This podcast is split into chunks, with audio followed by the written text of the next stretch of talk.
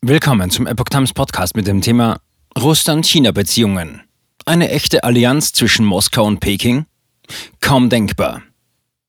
Ein Artikel von Mary Müller vom 5. März 2022. Die Anzahl legal und illegal eingewanderter Chinesen übersteigt im russischen Fernen Osten teilweise die russische Bevölkerung, sagt Dr. Chang Xiaonong. Nicht nur diese Unterwanderung sei eine Gefahr. Putin geht auch mit Verhaftungen gegen die russische KP vor, die von Peking unterstützt wird. Gibt es eine Allianz zwischen Moskau und Peking? Der russische Staatschef Wladimir Putin besuchte Peking zu den Olympischen Winterspielen. Er unterzeichnete auch ein Abkommen mit der Kommunistischen Partei Chinas, die China regiert. Oberflächlich gesehen gibt es eine chinesisch-russische Zusammenarbeit, die allerdings keine echte strategische Allianz ist, erklärt Dr. Chang Xiaonong im Gespräch mit der chinesischsprachigen Ausgabe der Epoch Times.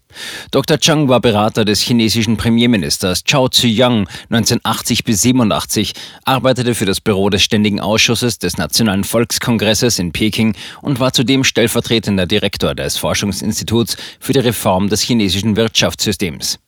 1989 promovierte er in Soziologie an der Princeton University. Von 1997 bis 2009 leitete er an der Princeton Universität als Chefredakteur die Modern China Studies. Die Frage einer Allianz zwischen Moskau und Peking steht schon längere Zeit im Raum. 2019 wurde Staatschef Putin auf seiner jährlichen großen Pressekonferenz gefragt, werden Russland und China ein Militärbündnis bilden? Putins Antwort, wir haben derzeit kein Militärbündnis mit China und haben es auch nicht vor.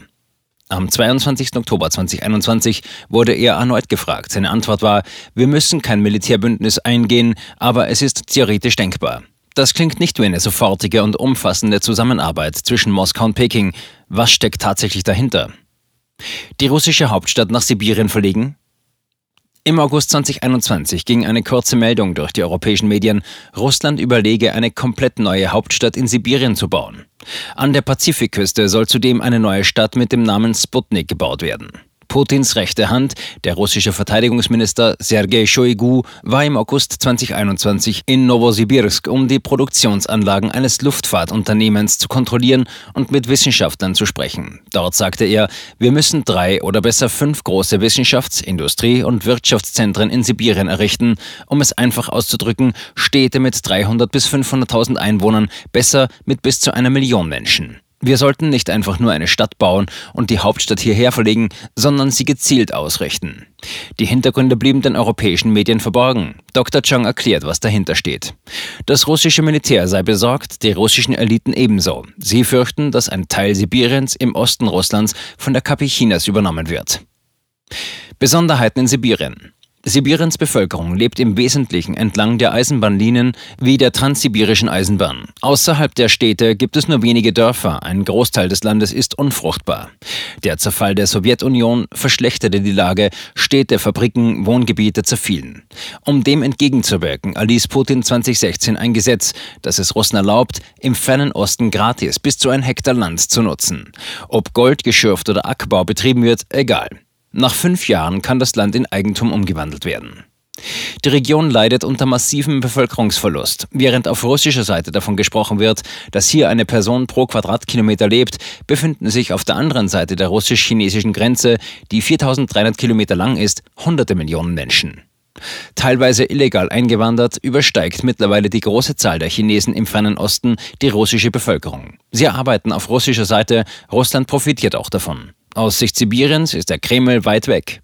Sibiriens Einwohner begrüßen chinesische Einwanderer und wollen sich darauf verlassen, dass chinesische Einwanderer für sie arbeiten und Wohlstand schaffen, um die russische Region im fernen Osten zu ernähren. So Dr. Chang. Doch gleichzeitig bedeutet es, dass die innere Sicherheit Russlands durch die chinesische Bevölkerung bedroht ist. Putin sehe die Gefahr der Unterwanderung des östlichen Teils Russlands. Für Russland sei die östliche Hälfte seines Landes unantastbar. Daher sei es für Russland unmöglich, eine echte strategische Zusammenarbeit mit der KPC einzugehen. Mit anderen Worten, Russlands Unsicherheit im Osten bedingt, dass China und Russland ihre Kräfte nicht vollständig bündeln, sondern sich nur gegenseitig benutzen können, bilanziert Dr. Chang. Putins Verhaftungswelle im fernen Osten. Im September 2021 begann Putin eine groß angelegte Verhaftungswelle gegen die Kommunistische Partei Russlands. Es wird gesagt, dass die KP Russlands massiv durch die Kommunistische Partei Chinas unterstützt wird und von ihr abhängig ist. Die Spitzenfunktionäre der KP Russlands, darunter Parteichef Gennady Andrejewitsch Sjuganov, reisen häufig nach China. Skuganov veröffentlichte drei Bücher in China, einer seiner Enkel studiert dort. Putin ordnete mit diesem Wissen an, dass die Sicherheitsbehörden ununterbrochen Verhaftungen gegen die KP Russlands durchführen sollen. Das Parteizentralgebäude des früheren KPDSU wurde zeitweise beschlagnahmt, auch das Gebäude des Moskauer Stadtkomitees.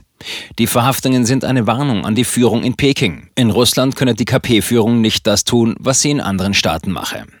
Drei Beispiele. Verhaftet wurden unter anderem zwei hochrangige Ingenieure und Führungskräfte eines russischen Unternehmens für Flugzeug- und Marinemotoren. Sie spionierten für China und versorgten Peking mit Motortechnik. Eine andere wurde in der Stadt Chita nahe der mongolischen Grenze verhaftet und wegen Hochverrat zu acht Jahren Gefängnis verurteilt. Dieser Mann, er wurde Vasiliev genannt, spionierte für China in der regionalen militärischen Kommandozentrale, die Russland als Schutz vor chinesischen Streitkräften einsetzt. Und 20 Jahre Haft für Spionage für China erhielt ein Wissenschaftler für Raketentechnik des Moskauer Luftfahrtinstituts. Das Institut ist eine der führenden Schulen und Forschungseinrichtungen der russischen Luft- und Raumfahrt. Zu seinen Fachgebieten gehörten die Konstruktion und Berechnung von Flüssigtreibstoff-Raketentriebwerken, die allgemeine Theorie der Luftfahrt und Raketentriebwerke und weiteres. Die Anwälte des Wissenschaftlers bestritten nicht, dass er wissenschaftliche und technologische Informationen an China geliefert hat. Kein Bündnis mit China, aber ein baldiges mit den USA? Nach dem Spionagekrieg der KPC gegen Russland zu urteilen, sind beide Seiten nicht in der Lage, sich aufeinander zu verlassen und zu vertrauen. Es ist schwierig für sie, sogenannte zuverlässige strategische Verbündete zu werden. Russland hat sich gegenüber der KPC immer in der Defensive befunden, bilanziert Dr. Chang. Das Misstrauen in der Bevölkerung steige. Welchen Ausweg hat Russland?